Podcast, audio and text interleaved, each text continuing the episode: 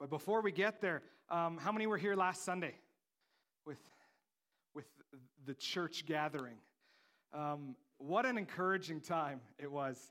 Uh, what a wonderful time of worship together. Um, Peyton and Deb did fantastic involving the kids, getting them involved, and uh, and that was, I hope, a, a helpful object lesson uh, for all of us, and the reason that it's so important that we belong to the family of God, uh, and that we are part of the same group that we can we can call on for help uh, when we need help, as was as was illustrated in the skit, but that also that we have each other to help us uh, even when we maybe don't want help and we need help and we need direction or focus or discipline or, or whatever it might be. And, and as you all know, if you're part of any family, family is a little bit messy sometimes.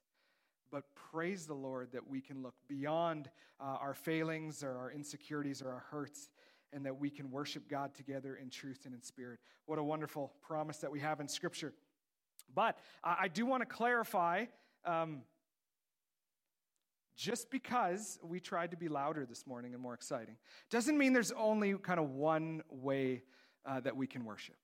The reminder is that God has created each of us uniquely, and some of us love to sing, and some of us, some of us that were on stage like to make noise, uh, and some don't, and some like more meditative, more quiet, more orderly, more whatever it might be. And there's no right or wrong in that. There's, there's the difference of we have brothers and sisters in the Lord who are, who are extremely different than we are. And that's good. And we have much to learn from each other. And so our goal is not to just become like another church in how they do things. Uh, our goal is to be passionate about Christ, passionate about lifting praise to Him. And sometimes that'll look more loud and exciting, and sometimes that'll look more quiet and humbled on our knees. And, and there's, there's room for all of us to be okay within that. So, so let me just challenge you with this because I had a lot of people come to me afterwards uh, kind of on both sides of like that was really exciting last week or that was too loud last week is, is if, if it's too loud you can go sit in the back and that's okay. And if, if you want it louder the speakers are right here so you come sit right here and that's okay. And and we and we can graciously offer one another the, the sense that we are worshiping one lord together and that whether someone's singing way off key beside you way too loudly and it distracts your ability to sing harmony. No, I'm just kidding. I don't know what. Uh, that they're praising the same Lord and Savior as you, and they're doing it in the best way that they can. And so that's, that's what we want to be. We want to be a church that's authentic and real, and, and we're going to make mistakes and we're going to screw up. And, and we tried real hard to practice yesterday and today, and we still made lots of mistakes uh, because that's just what happens.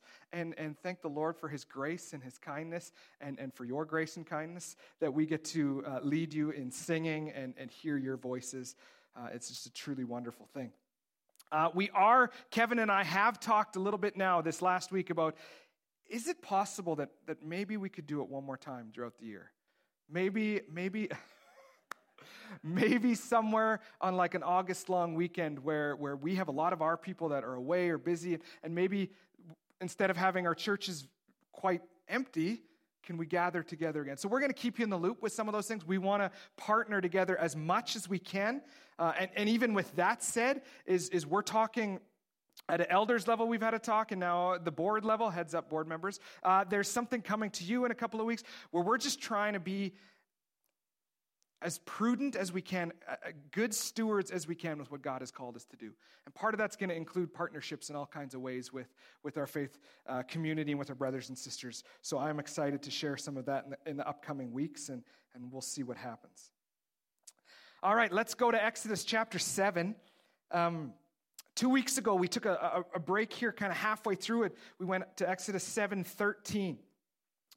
And now we have this significant shift, uh, kind of the, I guess, what Exodus has been leading towards, especially if you, if you have read and, and know, or, or, you know, if you've watched the, the cartoon movies about kind of the Exodus journey. Um, then you know these plagues are coming, and these plagues are coming as, as a, a symbol of God's power and what God and God's sovereignty and what he is doing in the midst of freeing his, his people. But as I was preparing for this, uh, and I've said this before, but initially when you pick a book like, let's say, Exodus, this is going to take a while to work through. And so you just kind of sketch out kind of how long you think this is going to take. And, and I, I, was trying to be all creative and go, hey, let's do 40 weeks in Exodus to represent the 40 years in the wilderness, only to remember that the 40 years in the wilderness is only part of Exodus. And there's actually lots more in Exodus. And, and so I threw that idea out. And, and then I had all these other ideas. And eventually I just came to this conclusion is that we're just going to go through it however long it takes. And sometimes text will take a little longer to work through. And for the first time in history, we're going to cover way more than like 15 verses on one Sunday. Is we're going to go from 714. We'll read all of chapter 7, but we're going to end up going all the way to chapter uh, 9, verse 12. I expected to hear some oohing and ahhing, but no, that's okay. Um, we're not going to read all of it. We're going to read chapter 7. We're going to set the table for the idea of how these plagues are going to go, and then we're going to follow the narrative of those plagues and, and how they kind of slowly build one upon another. And, and the end of the sixth plague might seem like an arbitrary uh, place to stop, but as we get into the plague number seven, um, there's a significant shift and change for seven, eight, and nine. And then 10, we're going to spend a whole Sunday looking at that one. Uh, so that's kind of how we're going to do this. And, and I hope that this is very meaningful and helpful to you. Uh, if you don't know the story of Exodus, let me just give you the fastest summary that I can. Is God's people uh, he had chosen someone named Abraham, and he said, Abraham, through you, all the of the earth are going to be blessed. God's uh, goal through this people was not that he would choose one people for himself and everyone else was excluded, but that through this one person or this one family, that all nations would see who God is and that they would be welcomed into this family. Uh, and at the end of Genesis, as, as that story continues, is uh, there's a famine in this promised land that they were to, to, to, be living, and so they fled and they went to uh, Egypt where Joseph was, and that's a whole other rabbit trail that, that you can look back on at the beginning of our series through Exodus if you'd like to. Um, but they ended up living there for a long time. And God blessed them greatly in number to the point where they grew so large that they were larger than the Egyptians. And the Egyptians began to fear what happens if they turn on us or join our enemies or, you know, fill in the blank with whatever other thing they might have been scared about. And so the Pharaoh, and so this is kind of 400 years later, that Pharaoh turns on the people of God and he enslaves them and puts them to hard labor and work. And, and over the course of those years, they cry out to God, say, We need a Savior, we need rescue, we need to be freed from this situation. And that's where our life and their life, while very different in its specific context, overlap greatly, is that we desperately need God's intervention in our lives. We have heartache and pain and difficulty and hurt and opposition and grief and fill in the blank. There's so many things that we daily need to cry out to God. In fact, on Friday, I got the opportunity uh, to go to the St. Martha's home and, and to do chapel with the folks there. And under uh, Blanche's, what was it, uh, Sinai, what was it, 95th birthday on this last Wednesday. And so if you, uh, if you want to just maybe pop by and go visit her, she would, she would love that. Um, but as we were there, we sang one song that, that I'm sure many of you know, uh, learned growing up in, in church. If you did, is I need Thee every hour. And that reminder that there's not an hour that goes by that we don't need God. And sometimes our situation, uh, while different, different than uh, the people in slavery here, sometimes our situation necessitates where we realize there's nothing we can do and we cry out for help. And so they cry out for help, and God hears, and God puts a plan into action of how He's going to rescue His people out of slavery. But, but actually, we learn that this was all part of God's sovereign plan. That God wanted to use these people, even in the midst of their heartache and their, and their pain, and, and even in the midst of slavery, which sounds awful. But God uses that to bring about redemptive purposes, namely, and we're going to say this a bunch of times this morning as well, that all nations would see that God is the one true God and that He alone is Lord of heavens and earth. And so Moses and Aaron have been called to be part of this journey. And so that's kind of the, the place that we find ourselves now as Moses and Aaron have confronted Pharaoh. And Pharaoh has said, I'm not, I'm not releasing these people. And so this is where we find ourselves in chapter 7, verse 14. It says this Then the Lord said to Moses, Pharaoh's heart is hardened. He refuses to let the people go. Go to Pharaoh in the morning as he is going out to the water. Stand on the bank of the Nile to meet him, and take in your hand the staff that turned into a serpent. And you shall say to him, The Lord, the God of the Hebrews, sent me to you, saying, Let my people go, that they may serve me in the wilderness. But so far you have not obeyed. Thus says the Lord, By this you shall know that I am the Lord. Behold, with the staff that is in my hand, I will strike the water that is the Nile, and it shall turn into blood. The fish in the Nile shall die. The Nile will stink, and the Egyptians will grow weary of drinking water from the Nile. And the Lord said to Moses, Say to Aaron, Take your staff and stretch out your hand over the waters of Egypt, over their rivers, their canals, their ponds, and all their pools of water, so that they may become blood. And there shall be blood throughout all the land of Egypt, even in vessels of wood and in vessels of stone. Moses and Aaron did as the Lord commanded. In the sight of Pharaoh and in the sight of his servants, he lifted up the staff and struck the water in the Nile, and all the water in the Nile turned into blood. The fish in the Nile died, and the Nile stank, so that the Egyptians could not drink the water from the Nile. There was blood throughout all the land of Egypt. But the magicians of Egypt did the same by their secret arts. So Pharaoh's heart remained hardened, and he would not listen to them, as the Lord had said. Pharaoh turned and went into his house, and he did not even take sorry, he did not take even this to heart. And all the Egyptians dug along the Nile for water to drink, for they could not drink the water of the Nile. Seven full days passed after the Lord had struck the Nile. That very first verse that we read is the reminder Pharaoh's heart is hardened. And God had told Moses and Aaron and all the people that He said, I'm going to harden Pharaoh's heart.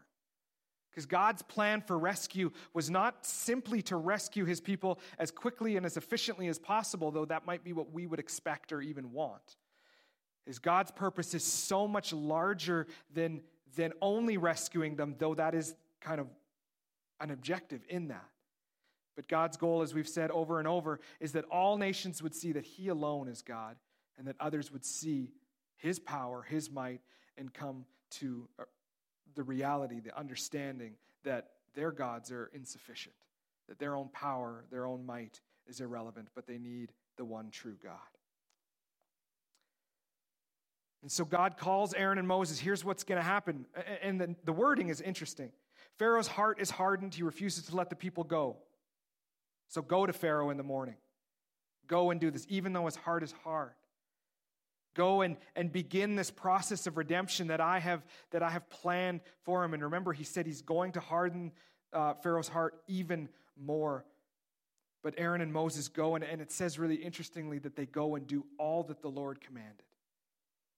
They're obedient. Now, this is maybe one of the first times that they've, they've been obedient. Often it's come with excuses or, or problems or obstacles, but this time they simply go, This is what God's going to do. And so we're going to be a part of that. But when we understand the context of, of that which I've just kind of laid out for you in our own lives, we'll have a far deeper and, and richer understanding of suffering, pain, heartache, and the obstacles.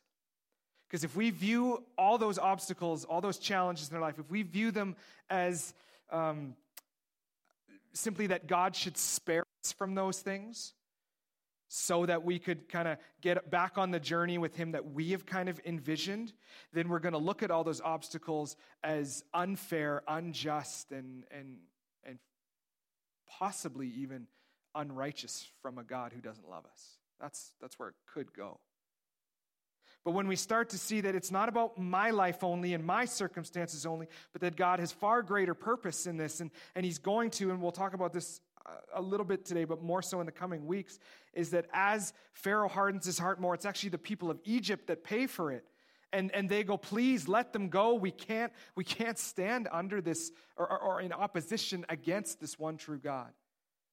We need to be released from him. We need freedom, which is kind of an ironic twist as, as the text goes on.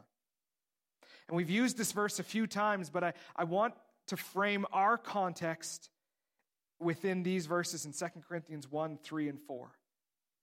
Where it says, Blessed be the God and Father of our Lord Jesus Christ, the Father of mercies and God of all comfort, who comforts us in our affliction, so that we may be able to comfort those who are in any affliction with the comfort with which we ourselves are comforted by. In other words, not one bit of your pain is wasted, not one bit of your hurt or your struggle is, is simply pain.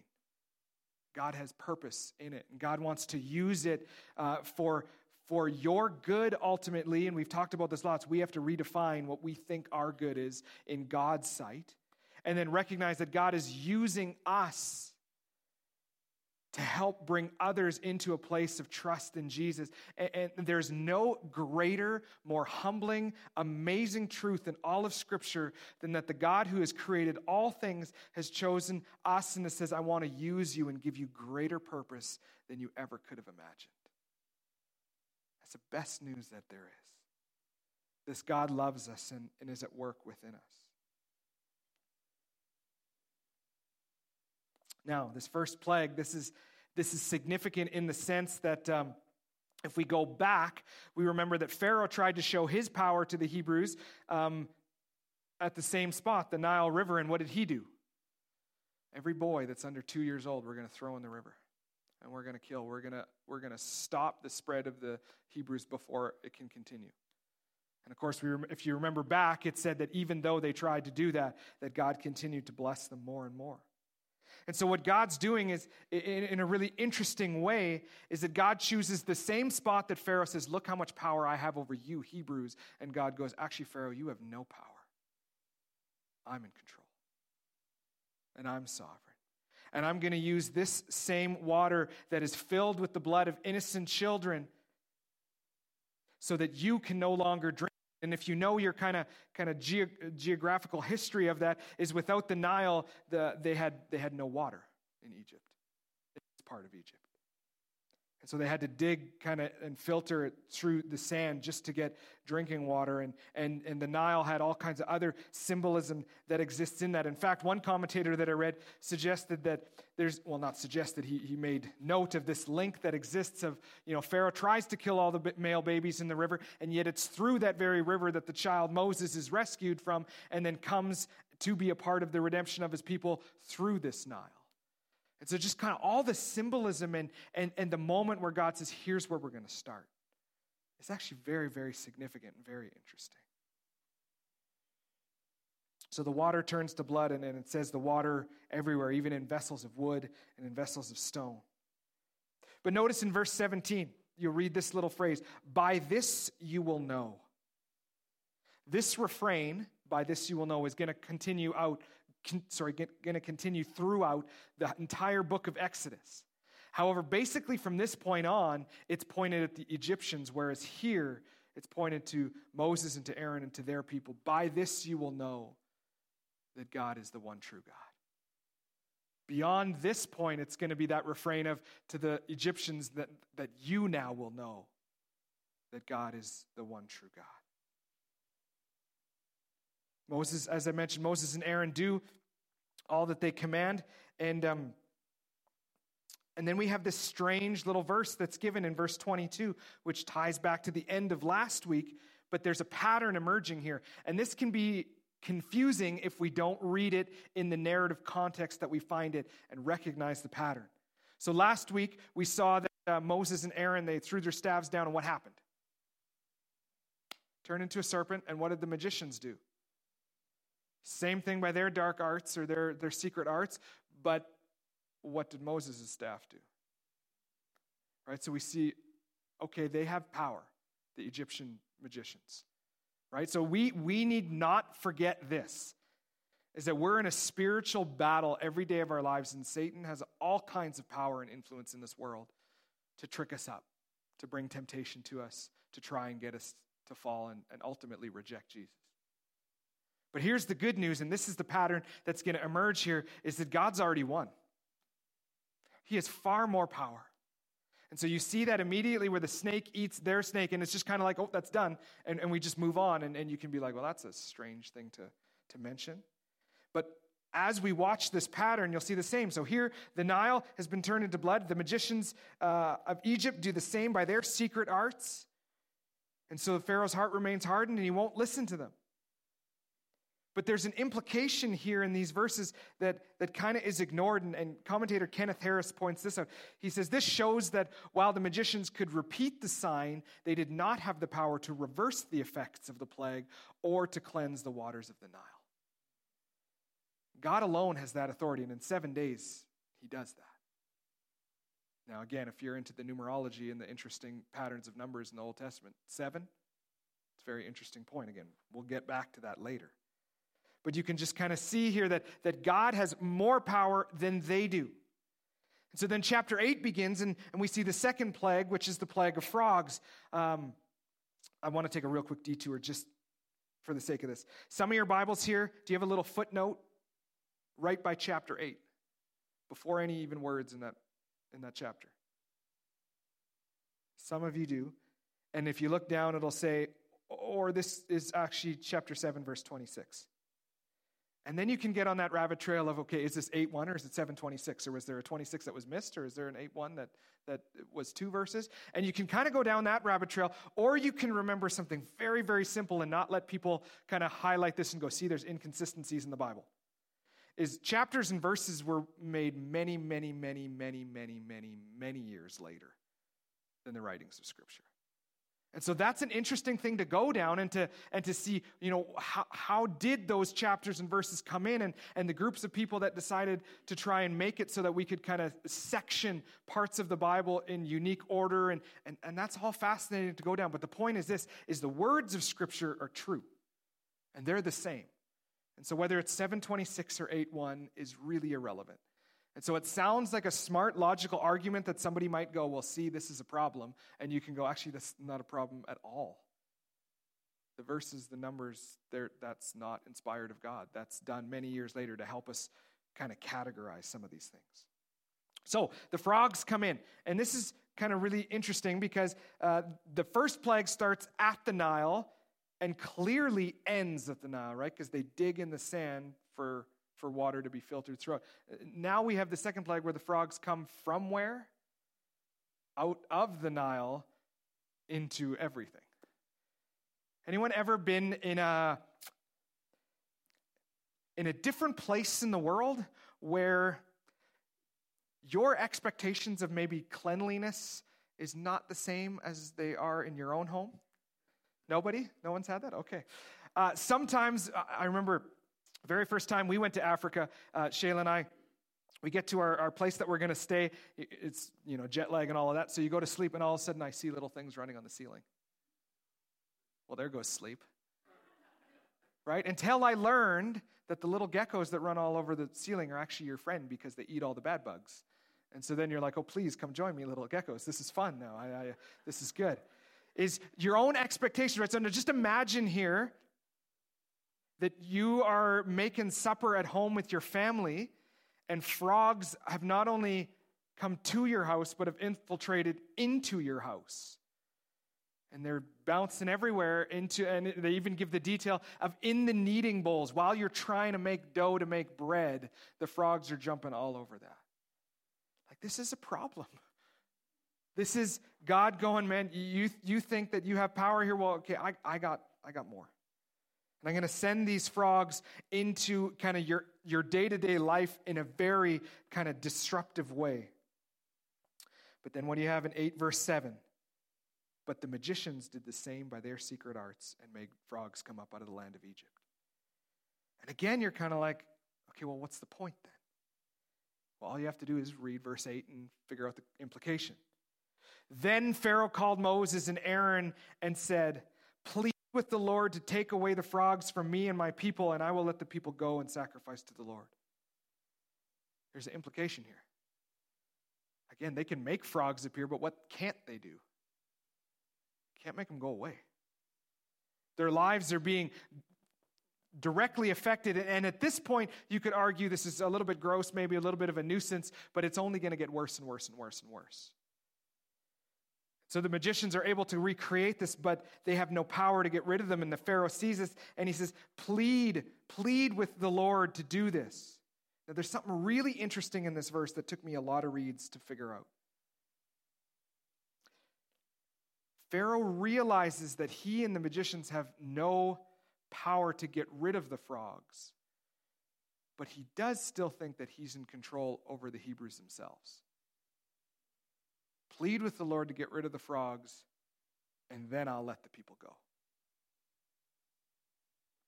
And I think that has huge implication there. The hardness of his heart, the reality in his own mind, thinking how much power he has. Maybe I don't have power here, but I do have power here, is he's missing the whole point. Is that God is sovereign over all, that God is in control of all things. And so when when I kind of read this when you know the 17th commentary or whatever it was, not quite, but you know, as I read through this and found this and I just kind of reflected on this is how often in my own life do I recognize that God is in control here, but I think I'm still in control here. I found a great deal of conviction in knowing how often I try to control the situation where I try to intervene and I go, I know God's doing this, and I know I, I, I can't, He's going to do what He's going to do here, but here I have control. And, and, we even say it sometimes as going, only focus on the things that you can control. But my mom used to always say to me, and maybe your moms used to always say to you, is what is the only thing you can actually control? Your response to anything. Is the world, all kinds of things is going to happen to us. There's all kinds of things and the simple truth is everything is out of our control. Control is an illusion. And for the Pharaoh here, he recognizes okay, God has some control, but he's unwilling to admit that God has more. Now, notice verse 10 again. What's the point? Tomorrow, Moses said, Be it as you say so, that, that you may know that there is no one like the Lord our God. The refrain continues. Verse 13 shows that the Lord did according to what Moses asked. Um, and, and, and then this is interesting. The Lord did according to the word of Moses. The frogs died out in all the houses in the courtyards and the fields. What could the magicians not do? And, and what did Moses do simply by praying to the Lord? So now there's this power struggle that exists where, where not only is Moses more powerful than the magicians that serve Pharaoh, but Moses is only a spokesperson to God, and all he has to do is ask God, and God goes, done, over. And so we see this, this power imbalance continuing. The third plague comes, and it's uh, the plague of of gnats, and there's an interesting consequence that comes with this. Um, Pharaoh refuses to let the people go. I should actually say, even though he promised he was going to let them go when the frogs leave, he, he refuses to honor that promise. But so here in this next plague, then, his people now are beginning to reap the consequences of this. So it says this um, Verse 17, they did so. Aaron stretched out with his staff, struck the dust of the earth, and in it were gnats on man and beast. All the dust of the earth became gnats in all of the land of Egypt. And so you start to see that the land is being ruined. And this is going to be significant in, in plague number five in just a second. And then verse 18 has a very significant thing. Then the magicians tried by their secret arts to do this, but, what does it say? They could not. Now we're seeing the pattern continue and get to that next level is they could not do this. And so the magicians say to Pharaoh, they actually acknowledge this and admit it. This is the finger of God. That's pretty significant, isn't it? For these magicians who are like, yeah, we can do anything your God can do, until all of a sudden they can't do anything their God can do. And they go, man, we have no, we, we don't even know how to do this. We can't do this. So the pattern continues. Pharaoh's hardened, continues to get hardened. Then the fourth uh, plague comes. Uh, and, and there's another unique thing that happens here. This is the first time that God makes the distinction. He says this plague is only going to happen to the Egyptians. And so the flies are only going to be in the parts of Egypt where the Egyptians live, but in the land of Goshen where the Hebrews live, that they're, they're going to not have this happen. Now, here's why that's significant yet again. Is there's irony, there's, there's a way for us to, to read and to see this is if you remember when Joseph brought his family down to Egypt, he said, Go settle in the land of Goshen. Why? Anybody remember? Because that's where the cattle are. And every shepherd is an abomination to the Egyptian. So, literally, what's happening here is Goshen is the place that no Egyptian wants to go, and God's going, So you put value here, but not here. I'm going to flip it so that your land gets destroyed, and their land that you think is worthless is actually going to be the only thing of worth left. Simply as this is man doesn't get to decide what has value, God does. And if we understood that in all of its implications, we would not run after every new trend, every new identity thing that exists, trying to find some place where we fit, where we can have value and importance, because we would know that God has created me and you in his image and he loves us desperately. And he has given us value that the world can never replicate. I think that's a very significant point for us to acknowledge and be aware of. Verse 24 points out that the land of Egypt is ruined. So here you have Goshen well, but the land not. As this chapter closes, we see another really interesting thing. Uh, Pharaoh wants to send out the Hebrews, but on his terms. And Moses has this objection, and here's verse 26 and 27, and this is very significant. So Pharaoh said, you, you can go, but you have to stay within our boundaries. And Moses said, It would not be right to do so for the offerings we shall sacrifice to the Lord our God are an abomination to the Egyptians. If we sacrifice offerings abominable to the Egyptians before their eyes, will they not stone us? So, first he uses logic, but then look at verse 27. We must go three days' journey into the wilderness and sacrifice to the Lord our God. What does it say? As he tells us. There's, there's been a progression for Moses and Aaron. Uh, I should say Moses more. It doesn't really speak to Aaron directly. Uh, that, well, there's always an objection, there's always a concern, there's always a problem. And now they're recognizing we are going to be obedient in the Lord in exactly what He has called us because there's, there's no wiggle room here. God has said this is what needs to happen, and God has purpose in that, that ultimately that He will save His people from that. And so they've, they've begun to understand. They've begun to accept that God is in control and that we must do everything that He says. Chapter 9, we see another short account uh, of the next plague, which is the livestock. But again, in, in chapter 9, verse 4, we read the distinction that all the Egyptians' livestock is going to die, but not the Hebrews. God's showing that, look, Pharaoh, you refuse to honor your promise to let them go, and then you let, say you'll let them go on all these conditions. But they're not your people to begin with anyway, they're my people. And you don't get to determine these things.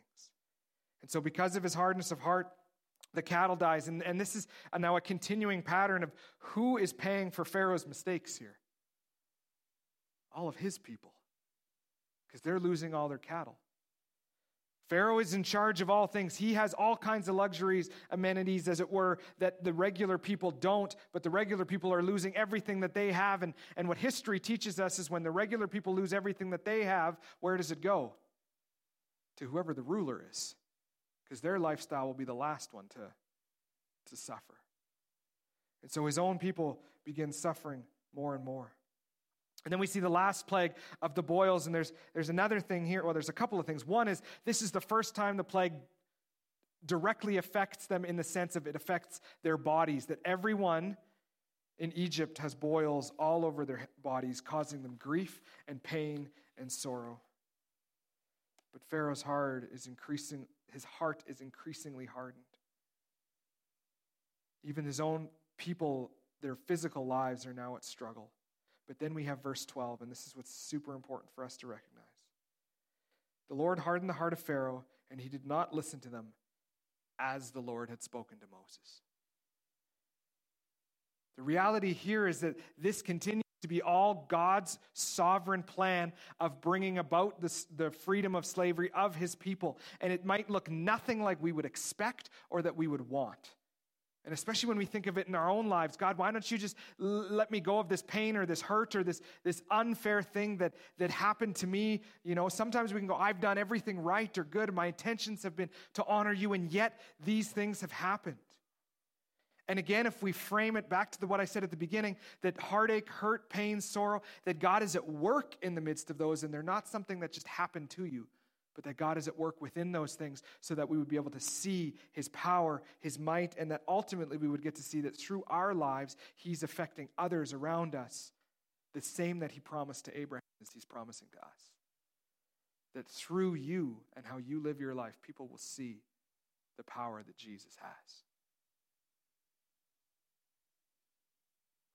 A couple of quick things I want to make note of in here is at this point, so as we move into next week in plague uh, number seven, is there's a shift away from Aaron doing things to where Moses begins to step into the role of leadership that God has already originally intended for him in the first place.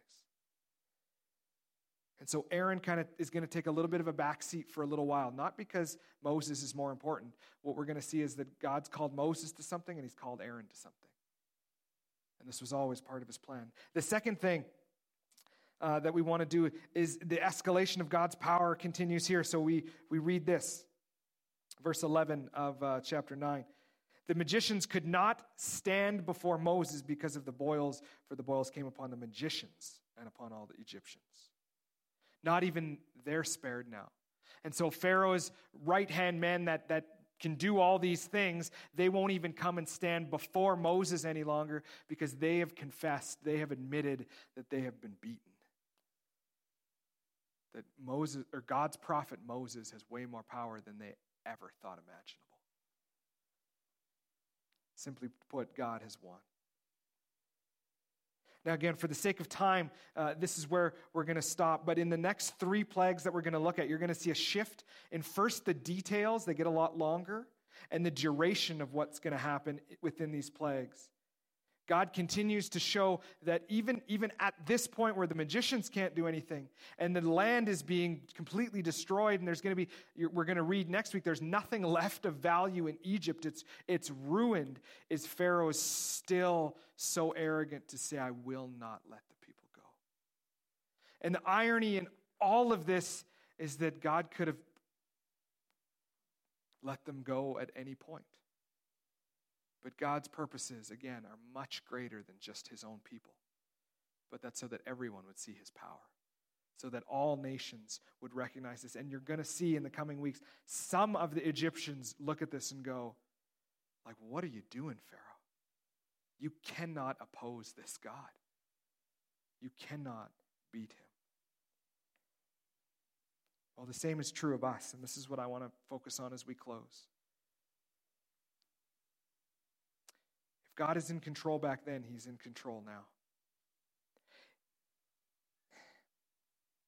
If God is in control of the situations and the circumstances that are in my life, then that means they have purpose and meaning. And I think far too often our first prayer when we go through hardship is God, take this hardship away, rather than ask God, what are you trying to teach me in the midst of this? One of the biggest reasons, and we learn this from Job, but one of the biggest reasons that we go through these hardships is so that we would recognize how desperately I need Jesus. That I cannot do it on my own. That I am not strong enough. I am not smart enough. I am not talented enough. I am not gifted enough. And that goes exactly countercultural to what our world is teaching now, doesn't it? But it's actually really good news. Because if I read this and I go, man, I am not good enough, I am not strong enough, I am not worthy, I am not gifted, etc., etc., and yet God's chosen to love me and lavish His grace on me and send Jesus to the cross for me, ultimately giving me the Holy Spirit that I can be part of His family, then, then that's great news because it has nothing to do with me and everything to do with Him. And then that means that has nothing to do with anybody in our lives which means there's nobody outside of God's uh, forgiving power. There's nobody who's done something so wrong or so awful or so wicked that God can't intervene because He and He alone is in control. And that is great news.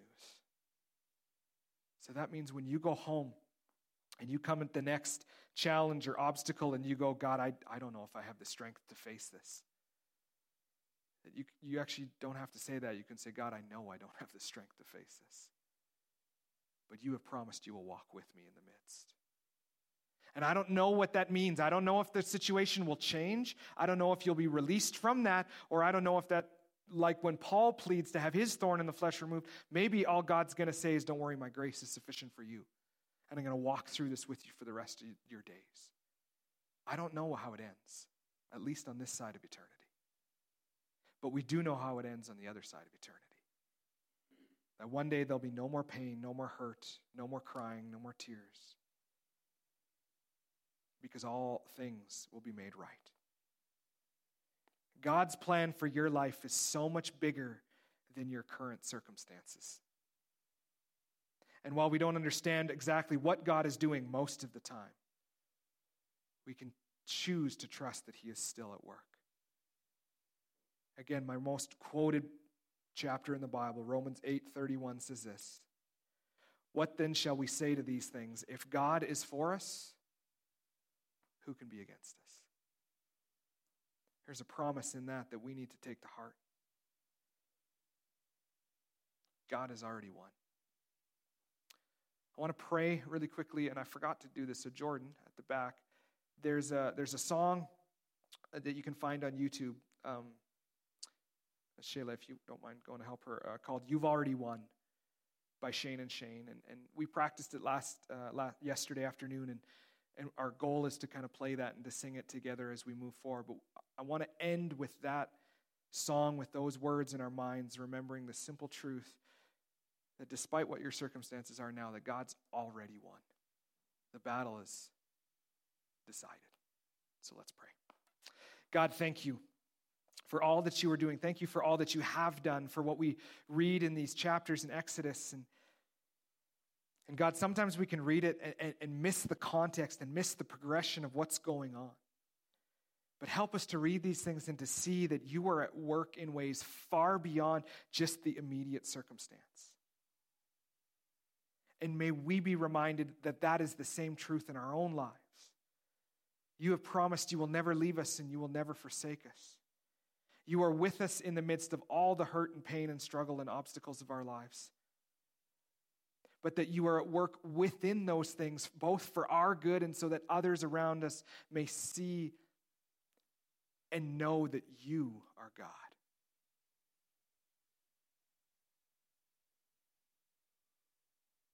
God, remind us afresh as we, as we watch this, this song, as we listen to the lyrics. We don't always know what you are doing, but we do know what you've already done. And so we thank you that Jesus went to the cross, that Jesus was willing to offer his life in place of mine and, and each of us. God, thank you that you have already won and conquered. And so we say, like Paul in Romans 8, if you are for us, who can be against us? Be with us in these last moments as we consider these words. Amen.